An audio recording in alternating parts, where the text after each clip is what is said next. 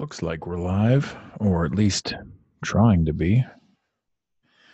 You're gonna have to bear with me, everyone. I'm still absolutely getting used to uh, the newer setup and the new the new ability to speak to a multitude of audiences.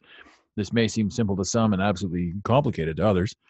I am attempting to do a broadcast. I'm attempting to connect with uh, other broadcasters. I'm attempting to use proper programming that is going to get me uh, into Instagram television. So it has to be the proper format. I want to be able to be uploading the MP3s slash MP4s for audio files for podcasts. I want to be able to put this on uh, Facebook. I want to I want to agree to everybody's rules and terms and things that we have to do to make it work. So I was tabling yesterday uh, or the day before, whenever I was, whenever we went live last time, um, I tried to get the videos working on the whole cross-platform system, and it didn't click in. I do have it now, so as I go live now, you can see me talking to you. The question I have is why? Why, in this small briefness, would anyone want to see me talking? So instead of me, there is the me avatar, which is right there. I had that artwork done. Um, geez, got to be a couple years back from a client, and uh, I just adored it. I loved it.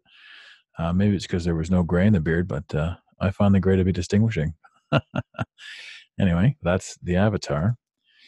So if I do continue this with the video um, live, I find the video to be a little bit more uh, I mean, if you're on a, a three way chat or a multitude of conversations, great. But as I stand here or sit here and, and try to communicate with everyone that's listening, whoever you guys are, wherever you are, um, I think it's weird that I'm forced to stare at myself do it. So, for the remainder of this product, we're going to go with the video off. But it is good to know that it is working. Um, I'm probably going to need to upgrade the gear again. I I don't know how I feel about that. But then again, who wants the ultra high definition pointing at their own face, right? And there's a lot of people out there that, that are afraid to get started on something like this, or they're afraid to sort of move forward on, on achieving any number one of their dreams because because there's a million obstacles. There's a million reasons inside their head where they say, I can't do it, or I shouldn't do it, or I won't do it, or my camera isn't good enough so i can't go live or whatever whatever the whatever it might be um, you know that, that's holding us back from kind of doing what we want to do. I mean i'm just an individual right now who who's who's speaking into a microphone and who's trying to connect and convey a message um,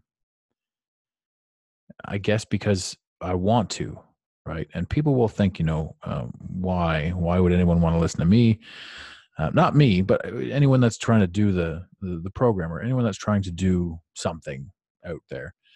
Uh, I think one of the biggest problems is um, so many people have put so many thoughts inside our own heads that we don't know which ones are ours or which ones you know come from somebody else or or where we got the thought or where we got the original idea.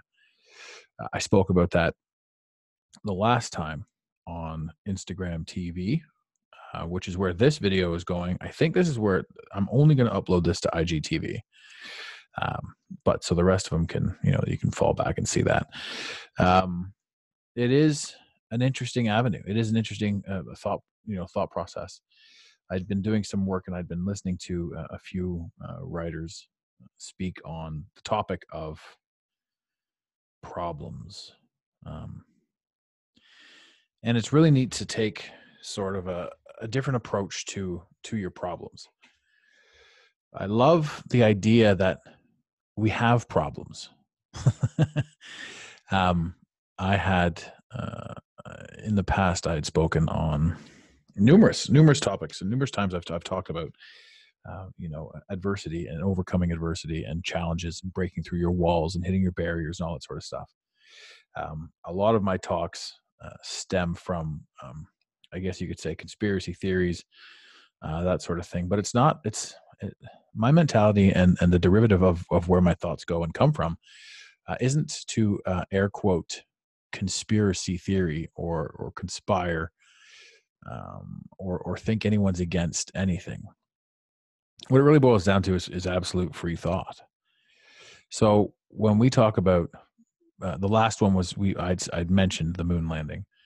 Uh, the last one, you know, when when you talk about the possibility that it's not real, it then becomes the probability that it's not real, and then it becomes the question of why were we lied to, and then that leads to more questions, and that's just one topic. If you apply that to your life, to your essence, to why you're doing something that you're doing in any avenue or aspect of your life ever, anywhere, the same math applies. One of my favorite pictures was, uh, or is, it still exists. Um, it's a horse. It's a horse standing outside of a saloon with its reins tied to a tiny plastic chair. And it says, Most of our limitations are in our own mind. And that is more true than than most could even fathom. Um, you know, I've had conversations with people where you know they say, "Well, you know, I can't do that because of this, this, and this," and then you know when you ask them, you know, what are you really tethered to? What are you really, what are you really tied to? What are you stopping yourself from doing? Um, the answer is always uh, inevitable. You know, it's it's always the same thing. I've always just done it, right? We never question why we've just done what we've just done. We always just assume, for the most part, we always just blindly accept that this is our station in life. This is where we're to be. This is what we're to do. This is where we are. Um, but that is a limiting belief. There's nothing, you know, we've also all heard the, the old saying, you know, there's nothing you can't do. You, you can't put your mind to anything, all that sort of stuff. But the reality is, I mean, whatever you think is what you are creating. So if that horse is tethered to that chair and he thinks he can't move, he's not going to move. But if he realizes he can move, then he's going to move. And all that takes is an accidental blip where the horse gets spooked by maybe a bee or something uh, and it shakes its head and realizes that it can move and then all of a sudden it can it can it can actually it's not tied to anything and then its reality has just changed the, the horse for the longest time thought it was tied to the chair a little tiny plastic chair. And in his mind, he was, and he wasn't moving. The horse was not moving because he was tied to this chair. But then the chair moved. And if the thing that's not supposed to move starts moving, your world opens up. And that's that's one of the most fascinating things, sort of uh, with regards to problems, uh, with regards to um, society, how we view society, how we view ourselves, how we view ourselves in society every single thing that we think is our problem or is our um, a positive aspect of ourselves it's an agreement that we've made with ourselves. So if we can alter that agreement inside our head uh, for the positive then i think we should. And i think if anything we should address that. We should be able to address that. We should be able to say you know what? I i know this is what i've been doing but why have I been doing what I've been doing? And I think the easiest way for me to describe this to everybody um, who isn't a conspiracy theorist or who isn't, you know, along that vein. Actually, most people that aren't along that vein probably aren't paying attention to me. Uh, unless it's my mom, she's probably paying attention to me. Hi, mom. But aside from that, um, you know, when we talk about being able to to, to free our mind from an idea, uh, just think back to when you were a kid. You know, uh, 90% of the people listening to this once believed that Santa Claus was real. And then we started asking questions.